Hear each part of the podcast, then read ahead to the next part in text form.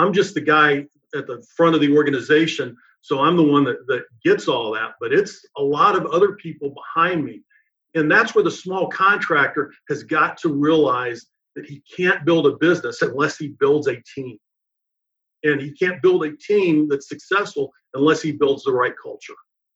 You know, I came late to the belief in culture, but I'm a big believer in culture. And when we had a um, a group of contractors who were all doing well through the pandemic and in the early part of it start talking and we, we had a, a webcast with them. Every single one of them stressed the importance of their culture. And if they hadn't been working on their culture for years before that they wouldn't have been able to get through this as easily. See peter drucker you know who's kind of the ultimate management guru said that culture eats strategy for breakfast. You know strategy is you can have a great strategy that's it but it's got to be executed culture, you know, is self-executing, right? That's why you can leave for a month. Is I, I suspect that you have a great culture in your organization, so that even when you're not there, the culture runs the organization. Welcome to the Home Service Expert, where each week Tommy chats with world class entrepreneurs and experts in various fields like marketing, sales, hiring, and leadership to find out what's really behind their success in business. Now, your host, the Home Service Millionaire, Tommy Mello. Welcome back to the Home Service Expert. My name is Tommy Mello, and today I have a very special guest, Matt Michel. I'm going to go over everything about this gentleman. He's a strategic planning expert, marketing and strategy. He's really big into entrepreneurship. A little bit about him is he's the CEO of Service Roundtable from 2002 to present. He used to uh, be involved with Decision Analyst Vice President with 1996 to 2002 he was part of the Dwyer Group from 93 to 96 and Tompkins PLC marketing manager from 1990 to 1993. An internationally recognized and highly acclaimed motivational and informational speaker, founder of Service Nation Incorporated, which operates the Service Roundtable, the world's largest contractor alliance, founder and creator of Aire Serv Franchise System, the oldest continually operating HVAC residential franchise network, became the 35th and youngest person inducted into the Contracting Business Hall of Fame, named one of the 22 most influential people in history of the residential HVAC industry by Contracting Business Magazine. Inaugural recipient of HVAC Golden Toolbox Award presented by North American Technician Excellence in Contracting Business Magazine. Quite the uh, resume there, Matt. You know, it's just been in the industry a long time, so things start piling up. You know, I've been to your events. I've seen Ken Goodrich. I know Al Levy, Alan Ferguson. I could go on and on of the people that go to your events. I, I spent a lot of time in the HVAC world just because I'm trying to model my garage door business a little bit more.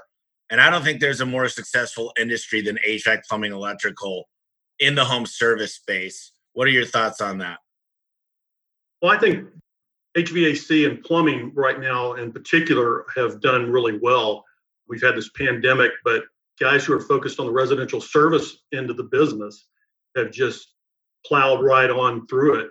We recently did a, a survey of our Service Nation Alliance. It's our best practices group, but our alliance members in HVAC, and and the majority of them report that sales are the same or higher year to date, and almost I think it's it's an overwhelming number, like 70, 80 percent report that their expectations are that they're going to finish the year ahead of 2019.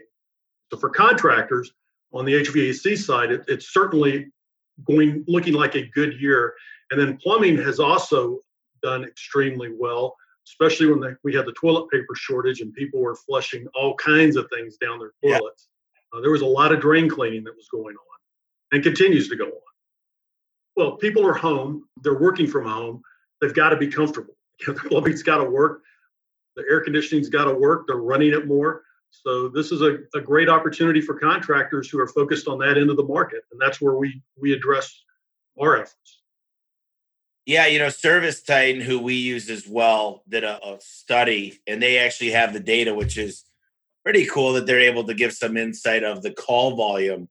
And the call volume has actually risen I think everybody had a couple weeks scare. It went down a little bit when it really came out the news. and then it kind of rebounded. And they did it in the the garage industry, the plumbing, and the HVAC, and all of them kind of modeled each other pretty closely on the graph of what I've seen. So you've been in the HVAC industry for a long time. Tell me a little bit about how you got started, and then really what what got you into Service Roundtable. Well, I started out as an engineer. So, yes, I'm a recovering engineer, which explains why I'm charismatically challenged. But I started out as, a, as an engineer with a turbo refrigerating company and then moved to Lennox Industries to run factory automation for nine factories. And very quickly discovered that, that I'm better in marketing than engineering. So, I moved into marketing and then from there moved to uh, Titus, where I ran their VAV box division and DDC controls division started Aire Serv, went to decision analyst, and came up with the concept for the service roundtable. And it was one of those things that it just wouldn't let me go. So, you know, we got some guys together and a number of contractors, and so we um, we formed the the organization. So, tell me a little bit about Service Roundtable. It's been around now since 2002, I take it. Lot of members. How does that compare it seems like HVAC out of anything that you've got, you know, things like Nexstar and all these different best practices. You've got different buyers groups out of Florida. You're out of Dallas. Tell me a little bit about Service Roundtable, what it really is for the listeners. Who are the people that should get involved with it, and how you're different than some of these other organizations? Sure. Well, if you want to ask me what the defining characteristic is of our members, it's their growth oriented. They want to grow. And if you're not interested in growing, I probably can't help you. Walk out in your backyard, look around. Everything is either growing or dying. And it's the same way with businesses and it's the same way with people. Um, we're either growing and developing as individuals, our businesses are either growing and developing or they're receding. So we are growth oriented, we're growth focused, and our members, we have hard data on their purchases from manufacturers and we have uh, industry shipment data, and we know that our members' same store sales outpace the industry by three to one. So we grow three times as fast as the industry grows on its own. Our mission is to help service contractors improve their business and financial performance, leading to a profitable exit strategy. It's what we do. It defines everything about us. And when you talk about us versus other groups, well, one of the things that's different is we're larger at the service roundtable level. Nobody else has anything like the service roundtable, which is a $50 a month internet based self-serve business alliance, but there are 5,200 members in that. So we're larger than any of the trade associations in our area or in our space. And then we also have the Retail Contractor Coalition, and we have the Service Nation Alliance, which is our best practices group. The Retail Contractor Coalition is a branding program. We serve plumbing, HVAC, electric, and remodeling, and we just added a general business vertical. So we're we've got garage door contractors in there as well. You might want to check it out. Yeah. Our buying group is the largest buying group in the industry. Uh, we've got everything from unitary equipment manufacturers to marketing companies to big box retailers. There's almost no way that you cannot pay for your membership with the use of the buying group. And we operate the Service World Expo, which has become the, the preeminent residential contractor conference and show in the industry. Yeah, last year was was great. I mean, we've all heard of uh, Michael Gerber. I had him on the podcast uh, a couple months ago, and he's. I think he was like a lot of us were founded our businesses off of his book. It's like the old cliche: work on it, not in it, and yep. it's hard for a lot of contractors to actually do. I mean, I find that a lot of the best contractor owners and this is 50 50, I'd say, but a lot of them don't know the trade as well. They know they'll talk about the parts and they know what a condenser is and they understand the basics, but they're not involved enough to say, let me go fix it. And so many contractors, they got that old technician mentality, right? They know how to turn a wrench, not a profit. And that's where we come in because they, they may have been to trade school, but there isn't an owner school. So we try to fill in the, the blanks there and, you know, it, it's tough for any business owner. When you start out, you're the guy, you know, you're doing it all. And, and it's tough to back away from that and understand it really becomes more empowering and more fulfilling when you give things up. Because in my case, I'm at the point with the company to where to where I work on the things I want to work on, or I largely work on the things I want to work on. Things I don't like, I give to somebody else to do. And why wouldn't any business owner try to build a business that allows them to do that? That's when it really becomes fun. Well, it's interesting because I'm in the same boat you are. I mean, if I'm not here for a month, we set records without me. I mean, I think I'm more of the strategic vision, the mission, and I'm a bottleneck finder.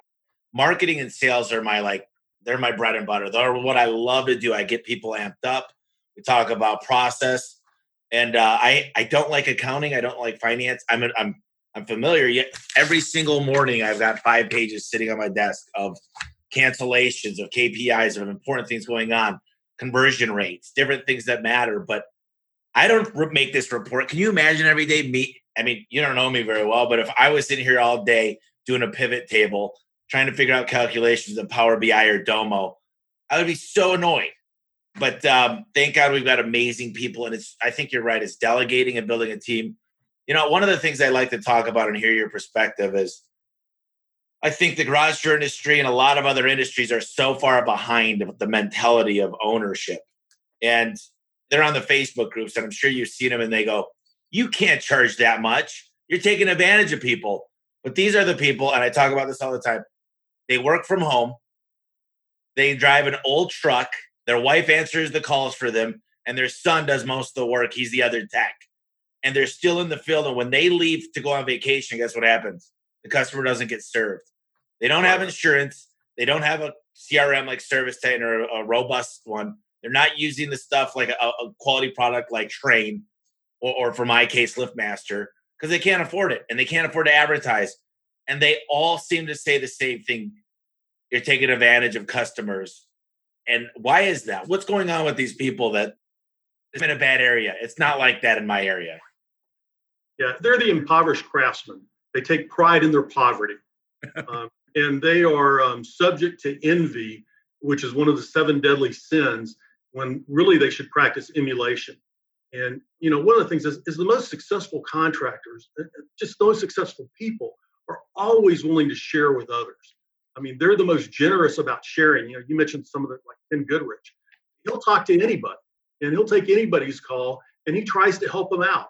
All you've got to do is reach out and ask, and people will help you become more than you are. You know, and it's you know the old Lion King thing. You're more than you've become. Well, it's the same thing for every contractor I've met. All of them can become more than they are right now. But part of it is they have to have the humility to ask for help and to accept help. But it's out there. There's lots of groups that are like ours that are out there that are willing to help them. And there's lots of contractors within those groups that will help other contractors. You know, and you, you mentioned earlier about how um, all the strings of accolades I've gotten. Well, I really haven't earned any of those. My team has earned those. It's other people that have that have earned it. I'm just the guy at the front of the organization, so I'm the one that, that gets all that. But it's a lot of other people behind me.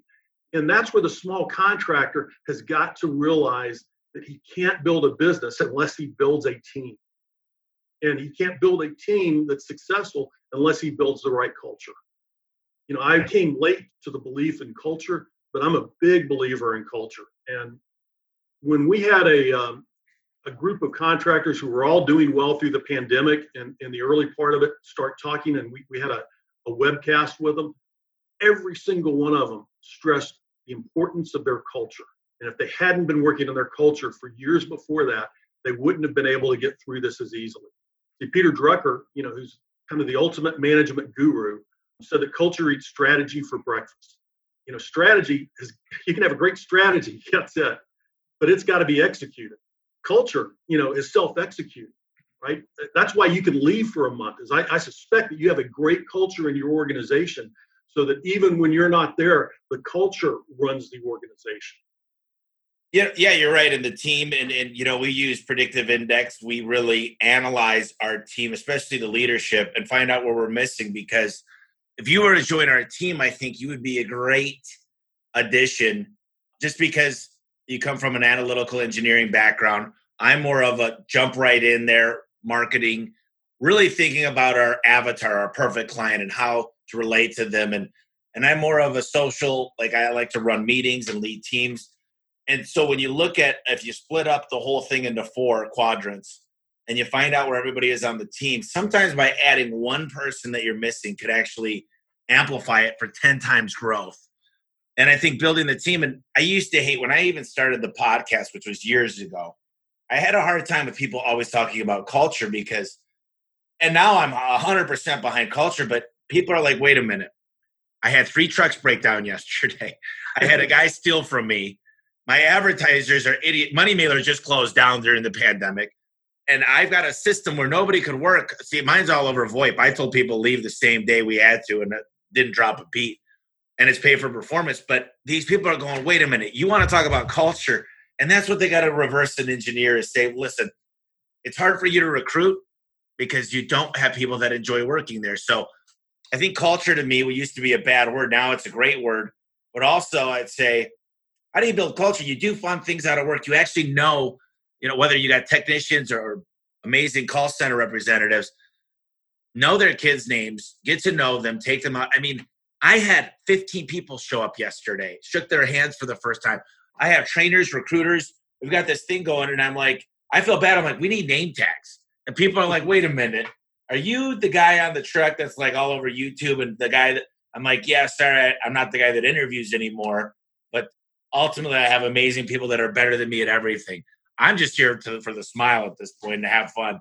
But they love that. Ultimately, what I see myself as now, and I, I kind of have this cliche, is I'm on Mars looking down at Earth, which is the business, and try to find the good things. You know, there's all kinds of good things happening all the time. We just, I just got into work, and there's this big trophy diamond dealer, the best you could be for our distribution center, who's the largest garage door distribution center in the world. There's only like 15 diamond dealers in the whole world for the largest garage door manufacturer. And I'm like, it's just sitting there with a row of them. I'm like, that's pretty cool that we got this because I can't tell you I haven't installed a door in 10 years. you do a lot with Service Roundtable to help small businesses. What are some ingredients that you think are kind of the ingredients of a successful strategic plan for growing a business that, that most people aren't thinking about? Well, you know, it starts with a mission and a vision. The old Gerber thing, begin with the end in mind. But we talk about culture. Well, culture is shared values. And people have to know what those values are. You've got to identify your shared values for your organization. And your values mean certain behaviors are acceptable and, and unacceptable. So values are consistent with behaviors, and behaviors drive results. So your culture ultimately is your values, which determine the behaviors that drive results. So culture drives results. So you, you start there in, in our case, we have an annual success plan that we encourage our members at the alliance level to use. And we look at uh, SWOT analysis, strengths, weaknesses, opportunities, threats. We look at, at you know manpower planning, seasonality, growth by departments. You, got to make sure that you've got the right number of people there. You got to have a training plan. You got to have a marketing plan. You know, all this goes together. And when it all works together, you're dialing in success. You know, it follows and it starts by thinking through all these things and, and working through it and it's not easy but but you know again we're talking about a few days a year that you spend focused on this and that drives you for the rest of the year so you know it's interesting you, you bring that up because i'm in the process here in, in third quarter coming up soon of creating a board of advisors and some of that has to do with paying them either a piece of equity or some type of monetary thing for a day, for a full day, and you could do it biannually, quarterly. What is your take on that, and how important is that? And, and is that important? It's really important. So the board of directors that we had for the most of the length of Service Nation until the time, point where we sold the company, we had uh, Mitch Crop, Contracting Business Hall of Fame, uh, Mike Hajduk, President of Callahan Roach uh, Flat Rate Systems, David Heimer, was our COO and, and now Senior Vice President, Contracting Business Hall of Fame. Steve Saunders from Tempo Mechanical, Contracting Business Hall of Fame. Larry Taylor, Contracting Business Hall of Fame.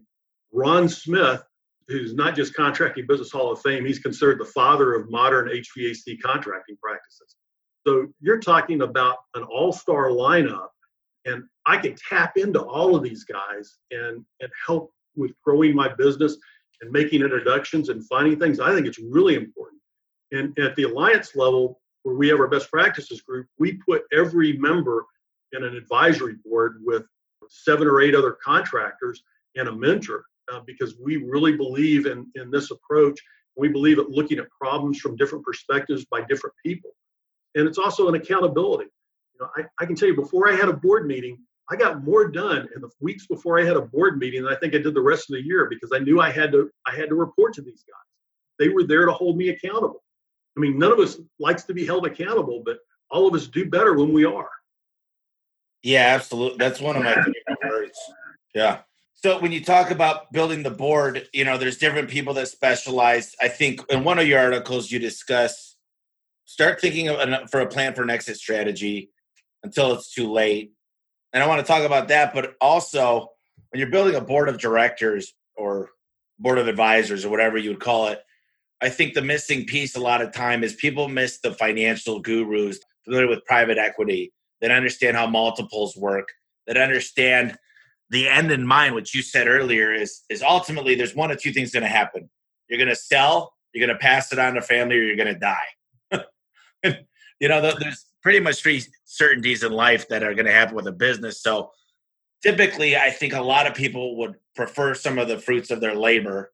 But if you're making a healthy profit or EBITDA, then you're fine. But I think it's important to understand how to get the most of your business and there's so many factors that we look at. We look at do you 1099 or do you not? Who's your biggest clients or do you have a lot of them? Are you involved with new construction or are you mostly uh, not new homeowners? Kind of retrofit. How many service agreements do you have? And that's going to help your multiple. And I've probably been on the phone with 30 to 40 private equity groups just in the last three months. And I'm not selling anytime soon, but to learn that side of the business, most people don't even understand what profit or EBITDA is and how you could add back things and how you could make advantages for taxes and how important is it to have those people on your team? I think it's important but i think as the business leader you need to become familiar with all of those issues yourself. You know that's not really something that you can completely outsource. Yeah. Uh, we i mean we've always we always had a cpa an outside cpa and that was part of our our management checks and balances. And we had guys on our on our board that knew numbers cold, they knew the business cold, they would intuitively pick up on things. One of our business advisors is John LaPlante. John LaPlante says that you know the numbers will speak to you if you'll just listen, and he's absolutely correct. But the problem with the exit strategy for most guys is it's an afterthought, and it should be a forethought. You know, you should be thinking about your exit strategy the day you start your company, and you start a company long before you have a business if you can't walk away for a month and have it still there, you don't have a business yet. You just have a company. And really, you know, what the idea is to build a business that can run without you, and that's worth something to somebody else. And the way you do that, well, like an example, you can take two contractors who live who have businesses across the street from each other, have them trade places, and they've got to burn each other's shops to the ground and start building up from scratch because everything is between their ears. And that's not a business, people centric business. They need to be process centric. And when you're process centric, then you your service manager leaves or retires and you have a new service manager and he comes in and this is the way we do things. Right. And so there's a process to follow. And if you're a Gerber disciple, you know, you know all about that because that's that's part of what Michael Gerber teaches. Yeah, you know, I, have read um, Michael Gerber over and over and over. I mean, Ken said he read it 39 times, but you know, I don't know if I read it that many times, but ultimately I met a guy, I had him on the podcast, and his name's Al Levy, seven power contractor. And he came into my office and well, first he criticized my book and said it needed some work before I released it. And I agreed with him. So he helped me with that. And then he, he walked in and said, Why are there calendars on everybody's walls? This is, you know, at this point, 2016 or whatever. And he said, I could have stole all your inventory with your forklift. Show me your manual for your field supervisor or your CSR or your or your techs. And I said, uh, I, I handed him this book of just like our normal, like this is our holiday pay and everything, and it's dusty. So he came in and really said, look, you need to create a playbook and create a way for these people to win.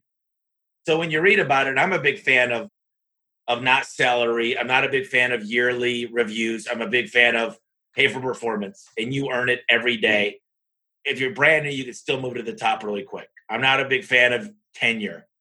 So he taught me a lot of stuff. He taught our whole team a lot of stuff. And we took what he did. Now we have 27 manuals. We have checklists everywhere. We have certain KPIs. We don't have more than five direct reports. All these things that when you start networking in the podcast, uh, ServiceTitan, obviously Service Roundtable, where it's just crazy when I walk around and some people in the garage door business are like, dude, why do you love HVAC so much? I'm like, because they figured out in the 90s what we need to figure out now we're still charging the same prices that we charged in 1995. And the smartest people in the garage door industry say you got to look around what everybody's charging and make sure you're not out of whack. And I say, "Are you? Do you know who Ellen Rohr is?" Yes. So Ellen says, "She's yeah, she's amazing." You know, she just says, "Add up all your bills and be really friendly to yourself. Add up the nicest CRM. Have yourself two monitors, cold air conditioning if you live in Arizona in the summer." buyers people breakfasts, eh, do nice things for people, drive new vans, and then add in 15 to 20% on top of that and reverse engineer your pricing. And why is that so hard for people? I, well, why do they say that's not fair and, and you shouldn't be able to do that stuff? Uh, you know, again, I think we go back to the envy proposition. And so when when these guys are out there, they're you know again taking pride in their poverty and they're pointing their finger at you. Well, three fingers are pointed back at them and they look at the successful contractors and they they have to make excuses and they have to denigrate them because if they don't then they've got to face the facts that the enemy is staring back at them in the mirror and if they would do the things that you do they could have the success that you have but they're not willing to do that they're not willing to make those changes and it's hard for a lot of people to make those changes and they live a life of sustenance instead of a life of prosperity right? And what contractors do is too important for a life of sustenance. We're talking about the people who keep people cool in the summer and, and warm in the winter, that keep the lights on, that make sure that the toilets flush and the showers are hot. You know, make sure your garage doors open. The people that remake houses, old houses into something new. These people all deserve prosperity. And the only thing that's holding them back, or the, or the thing that's holding them back the most, is between the ears. Yeah, you're right. And a lot of people, until you get it out there and create some commonality, you know, this is the process. And we don't change the process till we learn the process. I love how people say, take this and make it your own. You know, I look at somebody like Tom Hopkins, and he's actually located in Phoenix, and he's the art of selling. And he says, don't make it your own. Repeat after me. And what he says is, this is not a prepayment penalty. This is a prepayment privilege because you get to pay it off early and I just love I, I love learning and reading these books and just learning because don't make it your own. Find somebody that's a role model of yours. Find somebody, and you know, one of the things that I I'm fortunate that I was able to do is I fly out. I flew out to Michigan. I flew out to Florida. You know, Keegan with uh, Best Home Services and and Matt over there in, in Detroit with I forget the name. I've been all over the country for three days at a time to study these guys, sit down with their marketing department, learn about their recruiting, obviously they get the same thing by being in service roundtable because there's a huge thing to surround yourself and be the dumbest guy in the room and listen to people. It's so funny because you go to these shows that are industry specific or from a, a distribution center, whether it's Trane or Goodman or or what it might be, and I'm sitting there and they said, a lot of people said, "What's the advantage of wrapping your vehicle?"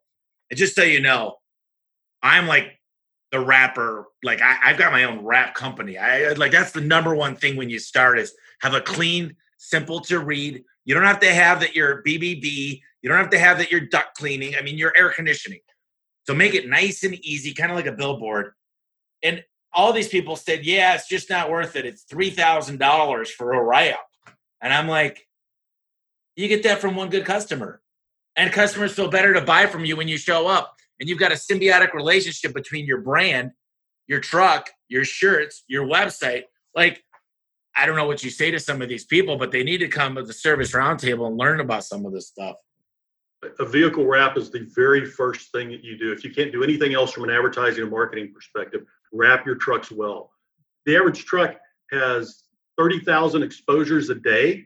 You know, think about the power of that. I mean, look at the billboards why are people putting up billboards? Because they work. Well, you've got a mobile billboard. Take advantage of it and buy a sprinter and not a not a transit mini truck. You know, get a big billboard and just look at the companies that are really successful. I mean, let's start looking at outside of our space. When I say UPS, what do you think of? Big oh, brown, truck. trucks. Yeah. When I think of FedEx, you think of the logo on the truck. You know, or look at Safelite, the auto glass. I mean, they're not driving small ones, but the, even the small graphics they put, I'm like, oh man, you're making a mistake. So look at DHL, right? When I say DHL, you think of big yellow trucks. And DHL has a brand awareness that's better than any manufacturer in the air conditioning industry. And, and, and yet, you know, they haven't done any national advertising and forever. They get it from their trucks. So is it possible a contractor can have a better uh, name brand awareness than the brands of products they sell or he sells in his local market area? And it's entirely probable.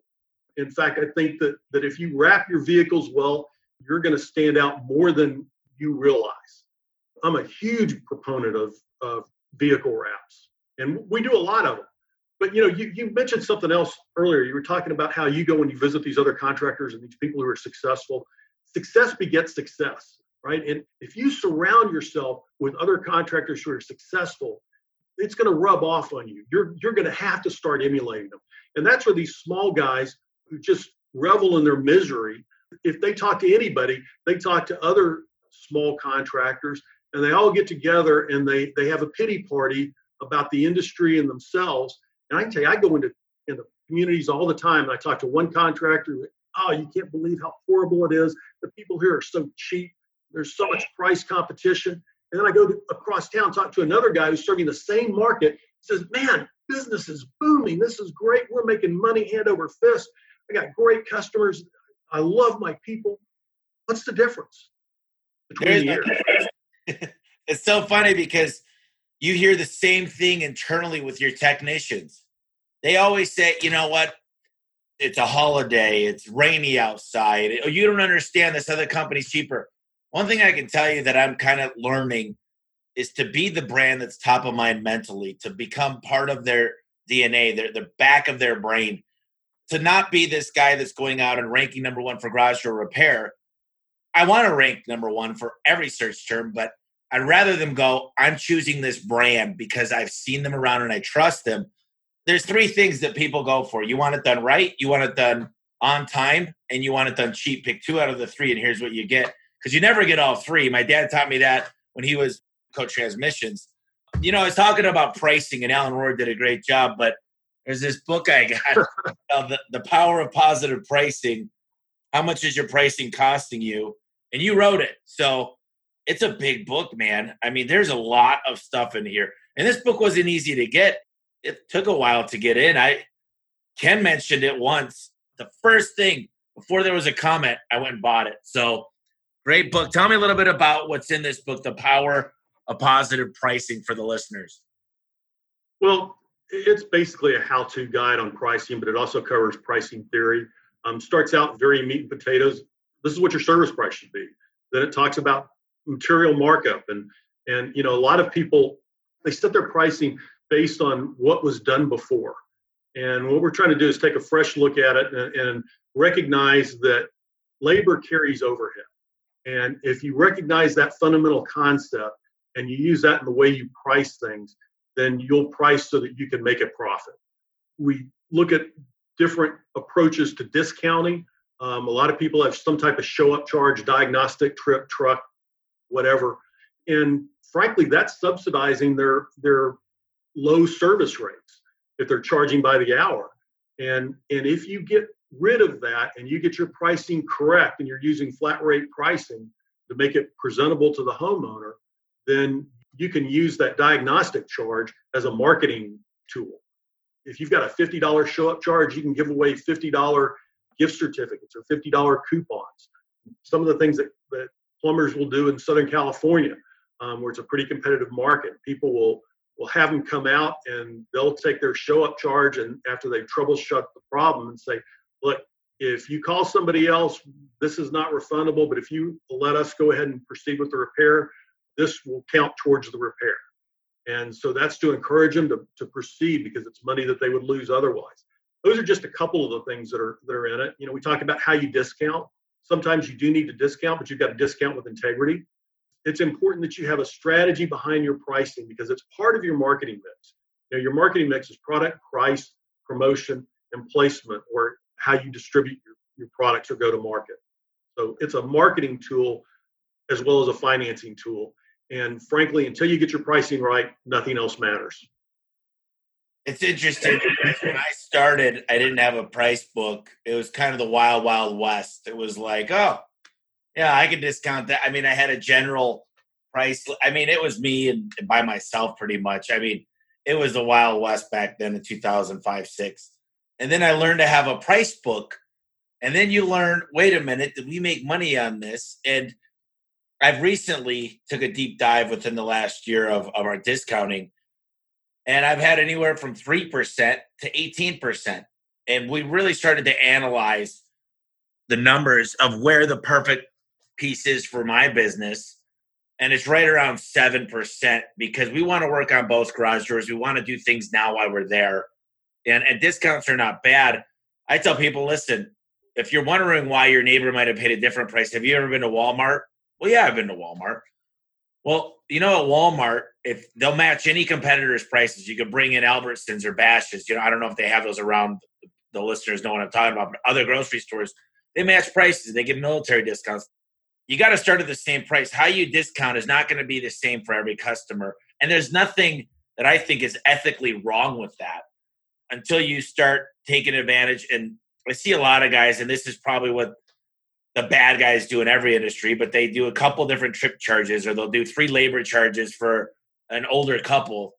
And now there's a lot of laws against taking advantage of older people. I mean, when I go into the, shops that really know what they're doing, they'll call, they'll say, Can I call someone, maybe a son or daughter, to make sure that this is okay? And they get authorization three different times because I've seen some serious stuff go on with the attorney general and different things for taking advantage of people. And that's why pricing, I'm a big fan too, is when Alan Ferguson first talked to me, I didn't realize it was called flat rate. But actually I talked to him yesterday on the phone. I um I have one of the authors that wrote the book. Oh man, he was the one that told me about it. It's about the visionary and the integrator, rocket fuel. And so we were talking yesterday. He goes, How did you hear about my book? I said, This guy, Alan Ferguson, really talked you up. And he said he's a visionary and I'm a visionary. So I had to read it. And so we just, we shot the shit for about an hour and uh, he's coming on too. But flat rate is just, it changes the game. So Alan sent me this sheet. He said, add up, and it's an old one. So it said, add up your yellow book charges, add up your, your CSRs and all the labor. And there's probably like 25 things. And then it says, how many hours do you work actually in the home? How many hours are they spent driving? How many holidays? So it takes out all this pay. And it comes out that you should be charging four to five hundred dollars an hour. And let me just tell you this: four to five hundred dollars an hour. That's not including your markup and parts. The people listening go, that is outrageous. And I know a lot of the people listening, and there's a lot of listeners, they might think that's outrageous, but that's what it costs you to do business if you're running a real business and I think that a lot of people miss that. What is your comments on that? A couple of weeks ago, I got my haircut. Cost fifteen dollars. People will say I overpaid. You look at the results, but cost fifteen dollars, and it took ten minutes. And I had to go to the barber, and I had to wait to be seated. And so, if you look at you know what the expense of the barber has, I mean, not much. He's paying for the chair and you know you can get six people through an hour at $15 each. That's pretty good for somebody who has minimal training. I mean I'm, they have some they have to go to barber college but and they've got to have a state license. But to sit there and, and just flip hair or go to jiffy lube or, or any of the, the quick oil change places look at how much time they actually spend and what they actually charge and break it down to an hourly rate you'd be surprised at how much it is so look, pricing, this is math. Take the emotion out of it, right? You know, if you can't charge enough to make money, what's the point? Let's charge less and go out of business faster. You know, I certainly agree that there are there are some people who may try to take advantage of others in certain situations. But there are people who will openly steal from other people as well. I mean, larceny is in the heart. It's not on a price book. A price book is an exercise of math and it's a business strategy, but homeowners, consumers will never understand what it costs to get a professional truck with a professional technician with a full set of truck stock at their house. They will never understand the cost of what that is. And you can't even try to explain it. So you charge what you need to charge, and then you make sure that your service matches what you're charging. See, that's sort of the mystery in all this. You got people that, that don't charge much and they have to squeeze their service down so that they can try to survive at that level. And yet the idea is is provide a premier service. To do that, you got to charge a premier price. Well, before you can deliver a premier service, you got to set the price and then you got to build the service up match it. And if anybody says that it's only about money and it's only about cheap, then why do we have high end restaurants as well as McDonald's? It's all meat. Why do we have high end clothing stores as well as the discount stores? You know, and they're even selling some of the same brands there is a lot for the experience and a lot for the service and different people have different things that they value i mean look when i didn't have any money price was the most important thing to me i don't even even question what i'm being charged anymore by contractors because i'm looking for the top contractor who will do a great job and who will take care of our house and make sure that that i'm not hassled by having to call them back because they screwed up i want somebody who will do it right and use a minimum of my time as a consumer. And there are consumers that are like that. There's a lot of them like that. And like I talk about my $300 steak dinner that was the best I've ever had. That was really a fart in the wind for the experience I, I had. And then I talk about my buddy who's taking really good care of me on a lot of stuff. But the first time he came out, Arizona summer 2013, and he does me a favor. He fills up, you know, the Freon and, and fixes a fan, and next day I come home, doesn't work again. I'm like, dude, I can't take this heat. It's 120 degrees in the house. I have to wait for you. It's the summer.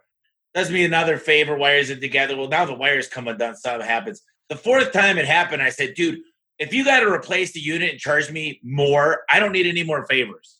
It's coming home to this, and my point is, everybody tries to do somebody a favor. My dad, when he used to work for another guy, at a transmission shop. His name was uh, John. He said, "Charge my friends more." He goes, "What do you mean? They're your friends. Why would I charge?" He goes, "Because if that car breaks, if something happens to the transmission, they will call me and call me and call me and annoy the shit. I'd rather them take it to someone else."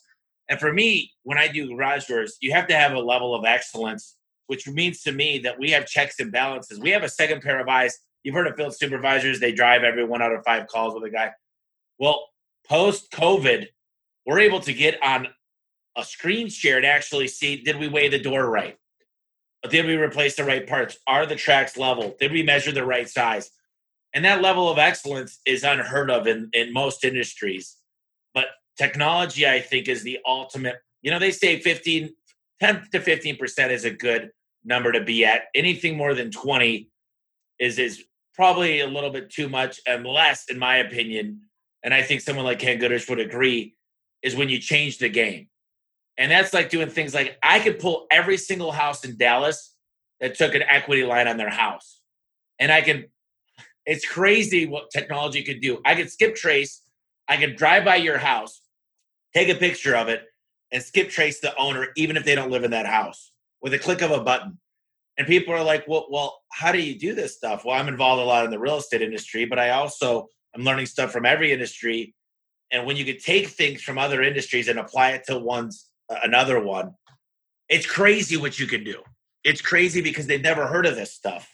You know, and, and one of the subjects I wanted to talk to you because we got about 15 minutes here is marketing because marketing is like my number one. It's like, and I listen to Ken and I've got the Wizard of Ads over here, all of his books. I mean, I've got uh, Audible's my big thing, but ultimately, marketing is everything. If you can make your phone ring off the hook, you need to be able to convert sales, obviously. But I find that most people are losing because they can't make the phone ring or they can't make good technicians. So they either say, I don't have enough calls or I don't have a, I wish I had more guys. And their idea to get more guys is to go steal them from another company rather than make them. Every single day, you give me a young, well, I, I shouldn't say young, but willing and able person. The reason I say young is it's 125 degrees in Phoenix. And if you're 80 years old, you're probably going to die in a garage. So typically, you got to be able to handle that heat and get up and down on a ladder. But let's talk a little bit about marketing and let's talk about some unique and interesting marketing ideas that you've encountered that actually make sense. Well, the classic things for any any small business, any company is, especially if you're a service company, you got to get butts and trucks, and you got to make the phone ring. And and those are the top two things that that we hear from any anybody we talk to. So talking about making the phone ring, you know, we, we again first thing, make sure you've got your trucks wrapped. Make sure you've got them wrapped well and work on your brand identity and you know a good logo. And there's a, a whole list of things on truck wraps to make them bright and make them stand out.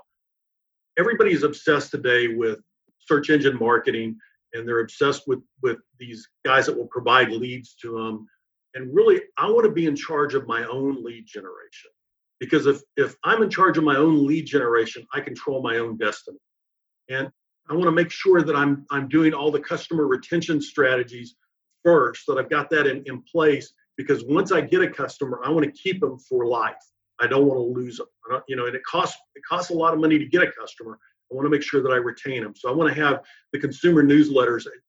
It still works. Consumer newsletter is a is a great tool, and I want to do it by email and I want to do it by mail. I want to have all of my leave behinds. I want to have a good sticker program. I want to have magnets. I want to have you know all this stuff in place and then I want to make sure that I'm doing happy calls and I'm following up. And, and that's also critically important today because of the power of referrals and, and those referral sites.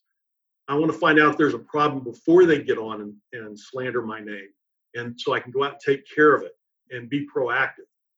Then we start talking about how am I going to get customers? Well, you talk to any small business, any contractor, they'll tell you that the best way they get customers is word of mouth. And that's true, but you can stimulate word of mouth. So there's all kinds of things that you can do with referral fees and bounties to help with that. I'm going to talk about just a couple things right now though that are that are creative and a little bit out of the box. Something that that I started when I was back with with Dwyer was the oldest furnace contest. And so we did this in association with a home show. We were kind of come, kicking around trying to come up with an idea. So we decided that we would give away a furnace to anybody who registered who had the oldest furnace. And they had to pay for the installation, but the furnace would be free. So the contractor that I was working with got his uh, supplier to donate the furnace. So think about this. He's out nothing, right? He's got the furnace donated, so he's promoting that brand. And the homeowner agrees to pay him to install it. So he's still getting his installation for it. He's not the only thing he's not getting is is material markup, but he's coming out ahead. And then every lead that he got, everybody that registered was a qualified lead because they one they thought they might have the oldest furnace and they knew that it was old and it needed to be replaced. And two they were willing to at least pay for the installation. So all he had to do now was convince them to pay for a little bit more. This guy got so many leads that he had to give some of them to his competitors you know to other contractors because he couldn't run them all. And that has worked time and time again. It's worked all over the country and it's worked with all kinds of appliances, not just furnaces. Another one, which originally came to me from from Tom McCart, and Tom McCart was the first guy in the in the air conditioning industry to sell a million dollars of replacements, and that was back when when systems sold for two or three thousand dollars. So it was a he, he was selling a lot of stuff. So Tom came up with the idea of a sanctuary agreement, and a sanctuary agreement was where you went he went to the church and he was working with a with a contractor in Oklahoma. I went to the church, got told the pastor about this, got the pastor to tell people to buy one of these service agreements, and the pastor had to sell them. The church sold them, and every one that was sold resulted in a ten dollar donation to the church building fund. This contractor went from almost no service agreements to about a thousand. It was a mega church, but to about a thousand in just a, a few weeks. And he had to hire more people to, to just keep up with the maintenance. So that same principle that's called affinity marketing, and that can be used with any charity or any group or any any organization where there's a bunch of consumers that have a common affinity. An example: go to a homeowners association. talk to the HOA, and you can usually find them on the internet, and you can find the people to contact. And if the HOA will promote your company, any service call that you do within the HOA results in ten dollars to the HOA. Or go to the Humane Society, and the Humane Society passes out coupons, and if um, you turn in one of these coupons to your company, then somebody turns one into your company, then you make a donation to the Humane Society. So now you've got these other groups that are out there marketing for you, and you know they're marketing around that affinity, and that's something that's really hard to trump. And we can have all the Google leads you want, but man, this is sort of referral marketing on steroids.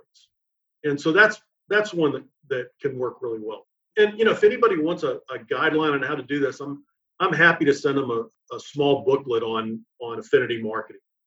So, which, you know what? If, if you wouldn't mind, yeah, well, let's put some of that stuff. I'll have your podcast, and underneath it, they'll be able to go to the site to be able to get more on that because, you know, I think of that as partnership marketing, and you might say, well, what is partnership marketing? Not you, but a lot of the listeners, and uh, who could sell my services better than I can? Well, let's see.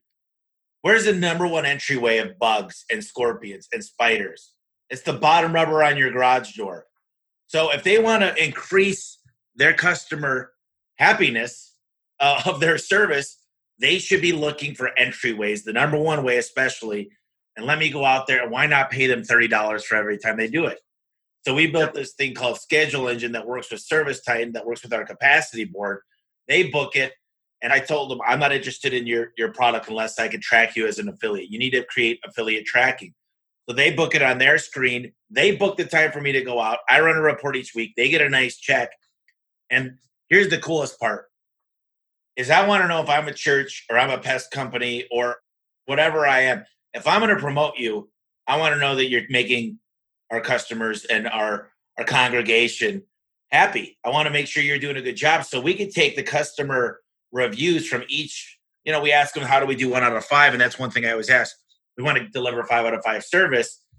We can actually send them the reviews, and you'll know if you're sending people from your HVAC company or painting or, or pest control that we're taking care of your clients. And if not, it goes to me, and I'll do something to make sure they're taken care of. If that's a complete refund, that's fine because that relationship you need to protect it. a lot of times people they go, man, this is the church. I'm getting the best clients ever. They're spending money in the name of God. so I just think you really got to cherish that relationship. And a good CRM like ServiceTitan allows us to be able to send in the feedback too to let you know.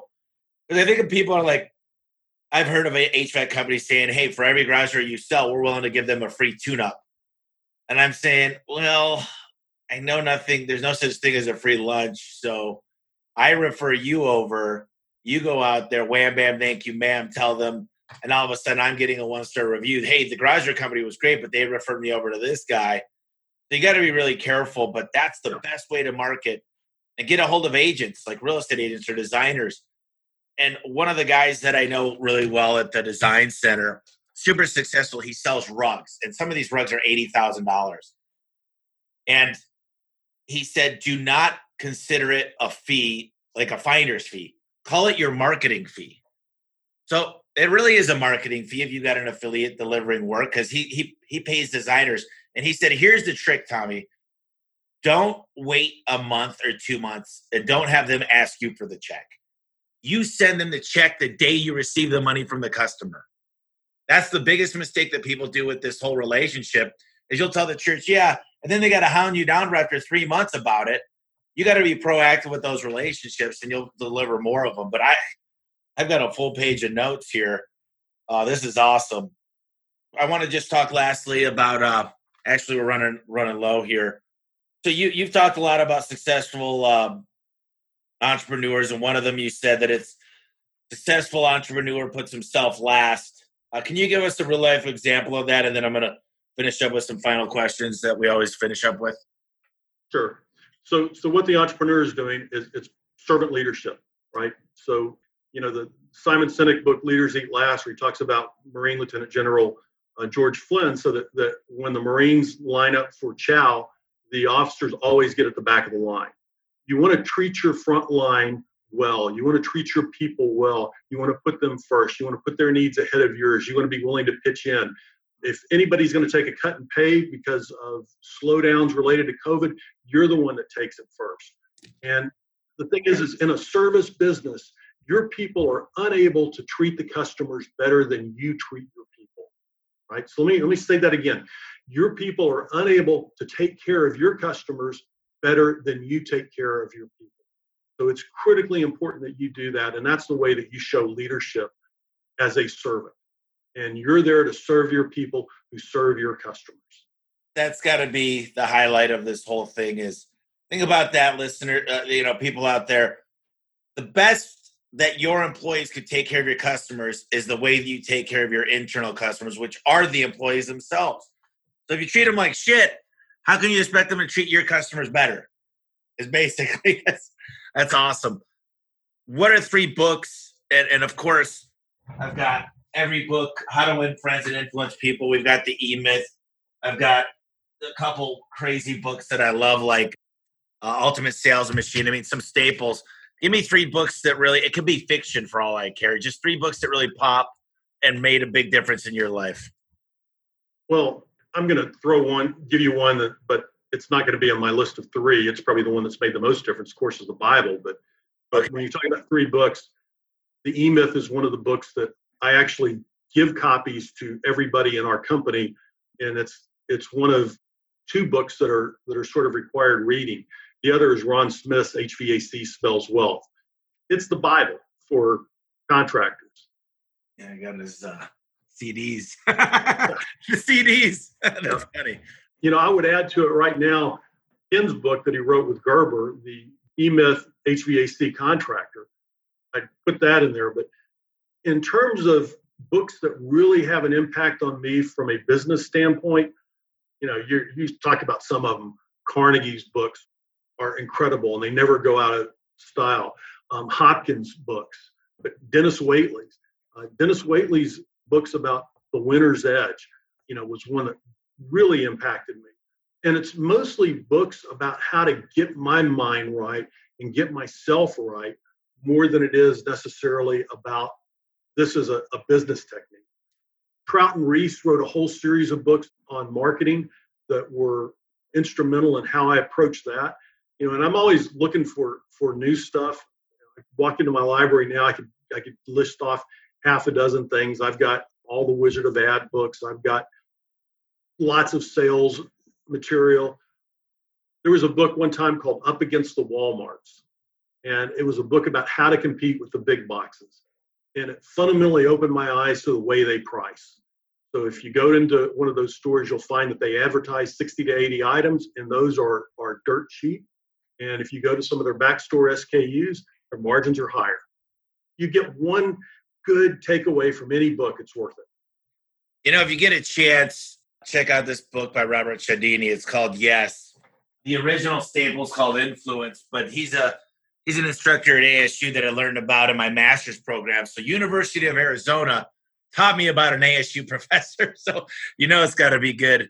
It's 50 ways to influence people. When you learn the stuff that he teaches, you actually become more powerful and you can't use this stuff in the wrong way because it's almost like you could use it to get your kids to clean their room.